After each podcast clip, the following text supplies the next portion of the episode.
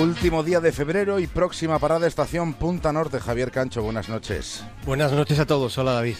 En el capítulo de hoy, Ali Bey, o la historia de un espía por accidente.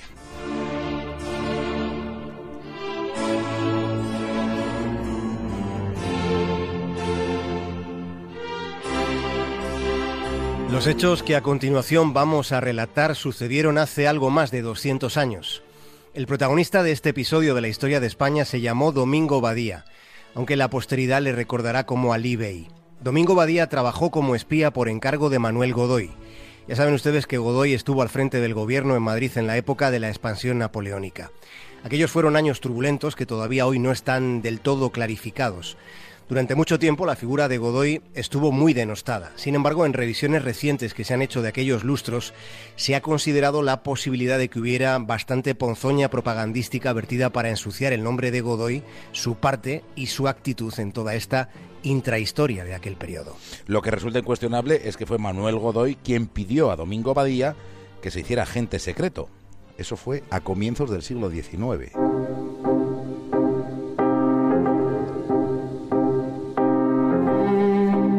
Domingo Badía ha sido uno de los personajes más fascinantes de la historia de España, aunque para la mayoría sea un completo desconocido.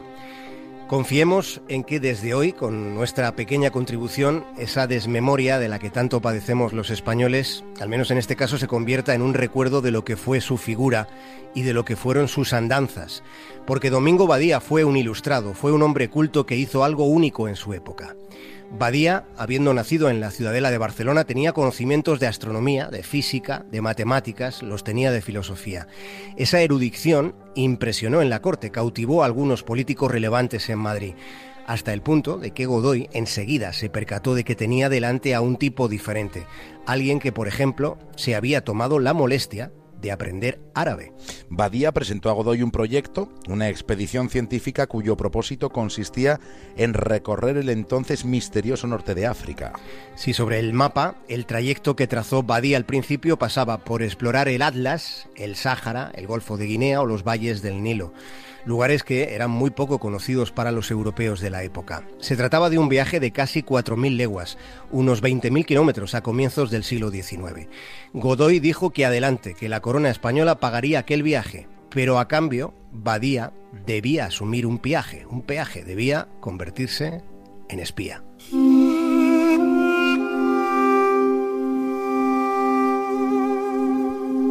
Badía sabía que debía vestirse de musulmán, que tenía que convertirse en uno de ellos.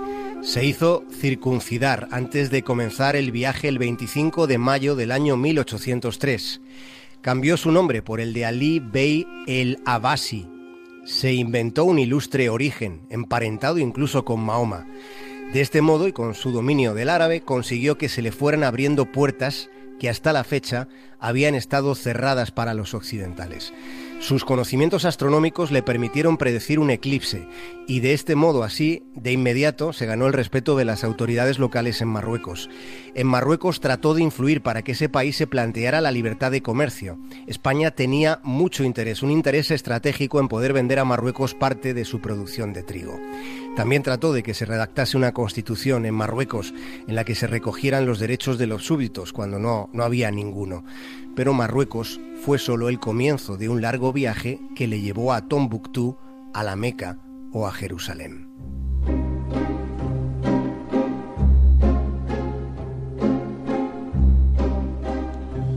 Aquel fue un osado periplo desde Marruecos, con largas estancias en Libia, en Chipre, en Egipto, en Palestina, en Siria o en Arabia. Y de cada una de aquellas etapas fue dejando constancia precisa, con un singular espíritu ilustrado. Fue detallando todo lo que vio y aprendió. Dejó descripciones pormenorizadas de todas las tierras que pisó y de todas las gentes con las que trató. Así lo hizo con el templo de Jerusalén, por ejemplo. Así lo hizo en la Meca. Él estaba allí en aquel momento de la historia. Él estaba allí cuando los wahhabís se apoderaron del lugar sagrado en febrero de 1807, hace ahora exactamente 210 años.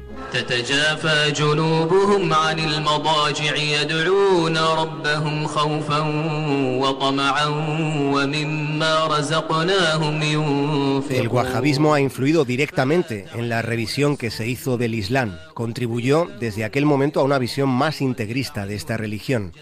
Ali Bey Domingo Badía estaba allí cuando todo aquello pasó. De hecho, algunos historiadores dicen que fue el primer occidental en besar la piedra negra de la cava, que es el símbolo sagrado del Islam. Hay otras fuentes que no tienen tan claro que fuera el primero. En cualquier caso, el estudio que hizo Badía no tiene precedentes. Describió con una precisión científica todo lo que representaban estas ceremonias de peregrinación de los musulmanes.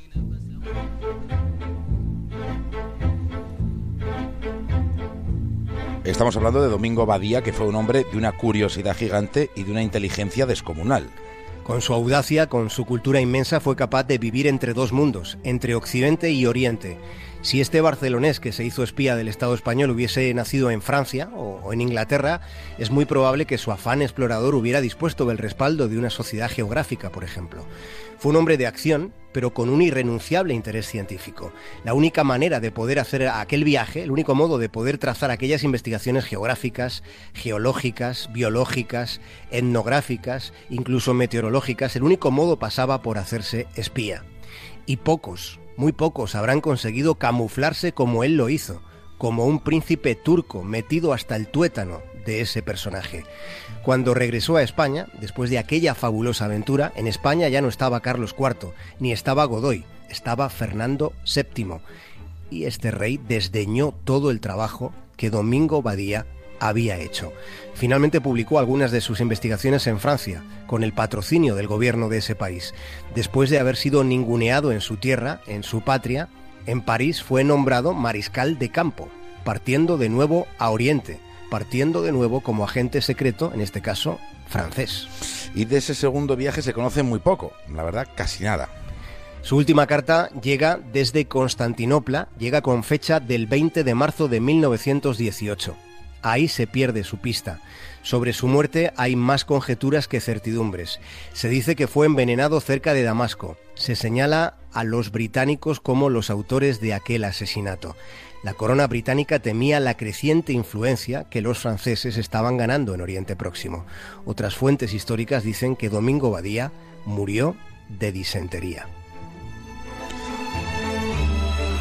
Juan Goitisolo fue uno de los primeros en rescatar esta historia que a día de hoy sigue siendo injustamente desconocida en España. La historia de Domingo Badía, que es una historia de España y que es una historia de película. Una película que todavía, por cierto, no se ha hecho.